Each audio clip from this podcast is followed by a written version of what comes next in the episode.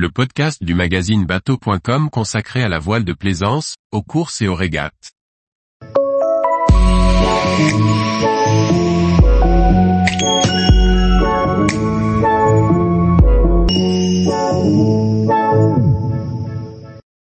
Comment nomme-t-on les tempêtes ?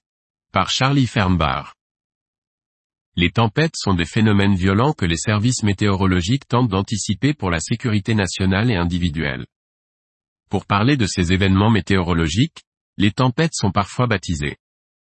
Pourquoi et comment nomme-t-on les tempêtes ? Depuis le 1er décembre 2017, la France, l'Espagne et le Portugal ont mis en place un partenariat pour nommer les tempêtes. Le premier des organismes nationaux de météorologie qui prévoit de déclencher une alerte rouge ou orange attribuera un nom à la dépression tempétueuse. Si une tempête touche l'Espagne en premier, ce sont les services espagnols qui nommeront la tempête. Sans rentrer dans les détails, une tempête c'est un déséquilibre entre une masse d'air chaud et une masse d'air froid cherchant à s'équilibrer. La tempête est un système de basse pression, présent aux latitudes moyennes, et générant des vents violents. Pour les services météorologiques, plusieurs éléments permettent de caractériser une tempête. Les valeurs de rafale de vent maximale. La durée de l'événement. La zone affectée par les vents les plus forts, rafales supérieures à 100 km/h ou plus. Les services comme Météo France qualifient une tempête de « majeure » si elle affecte plus de 10% du territoire national. L'échelle de Beaufort précise qu'une tempête commence à partir de vents de force 10 soit de 48 à 55 nds, moyenne sur 10 minutes. L'échelle décrit l'état de la mer comme des conditions exceptionnelles, très grosses lames à longue crête en panache. L'écume produite s'agglomère en larges bancs et est soufflée dans le lit du vent en épaisses traînées blanches. Dans son ensemble, la surface des eaux semble blanche. Le déferlement en rouleau devient intense et brutal. Visibilité réduite, et les vagues sont hautes de 9 à 12,5 mètres. Au-delà de la tempête, l'échelle de Beaufort qualifie force 11 de violente tempête et force 12 de bombe météorologique sous nos latitudes. Météo France explique que c'est pour optimiser la communication auprès du grand public.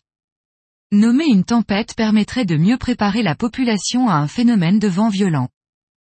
Le Royaume-Uni et l'Irlande ont mis en place ce système en 2016 et les sondages ont démontré que les citoyens sont plus attentifs aux consignes de sécurité quand une tempête est nommée. C'est peut être une démarche psychologique, mais elle est motivée par la sécurité des citoyens. On baptise une tempête seulement si elle génère une alerte, au moins, de niveau orange sur l'un des trois pays que sont la France, l'Espagne et le Portugal. Le premier service météorologique à percevoir la menace attribuera son nom à partir de la liste préétablie et informe les deux autres. Durant tout son cycle de vie, la dépression garde son nom de baptême dans les publications la concernant à commencer par les bulletins météo. Notons que les phénomènes locaux ou régionaux déclenchant des vents très forts comme la Tramontane ou le Mistral ne s'inscrivent pas dans ce cadre. Nous sommes familiers des noms pour les événements majeurs. On se souvient des tempêtes Petra, Xynthia, Klaus, Dirk. En effet, depuis 1954, le Centre universitaire libre de Berlin baptisait les anticyclones et dépressions européennes. Dorénavant pour communiquer avec les médias, le grand public, les partenaires, et les institutions, ce nouveau système, hiver 2017 à 2018, se substituera au nom donné par l'Université de Berlin. Non, cette organisation est la suite logique d'une démarche initiée par Angleterre et l'Irlande. Par exemple, si une tempête touche l'Irlande en premier, c'est le nom choisi par les services météorologiques irlandais qui sera retenu par les autres pays, et réciproquement. D'ailleurs, une extension de cette coordination à l'ensemble de la communauté européenne est en projet. Source Météo France. Tous les jours, retrouvez l'actualité nautique sur le site bateau.com. Et n'oubliez pas de laisser 5 étoiles sur votre logiciel de podcast.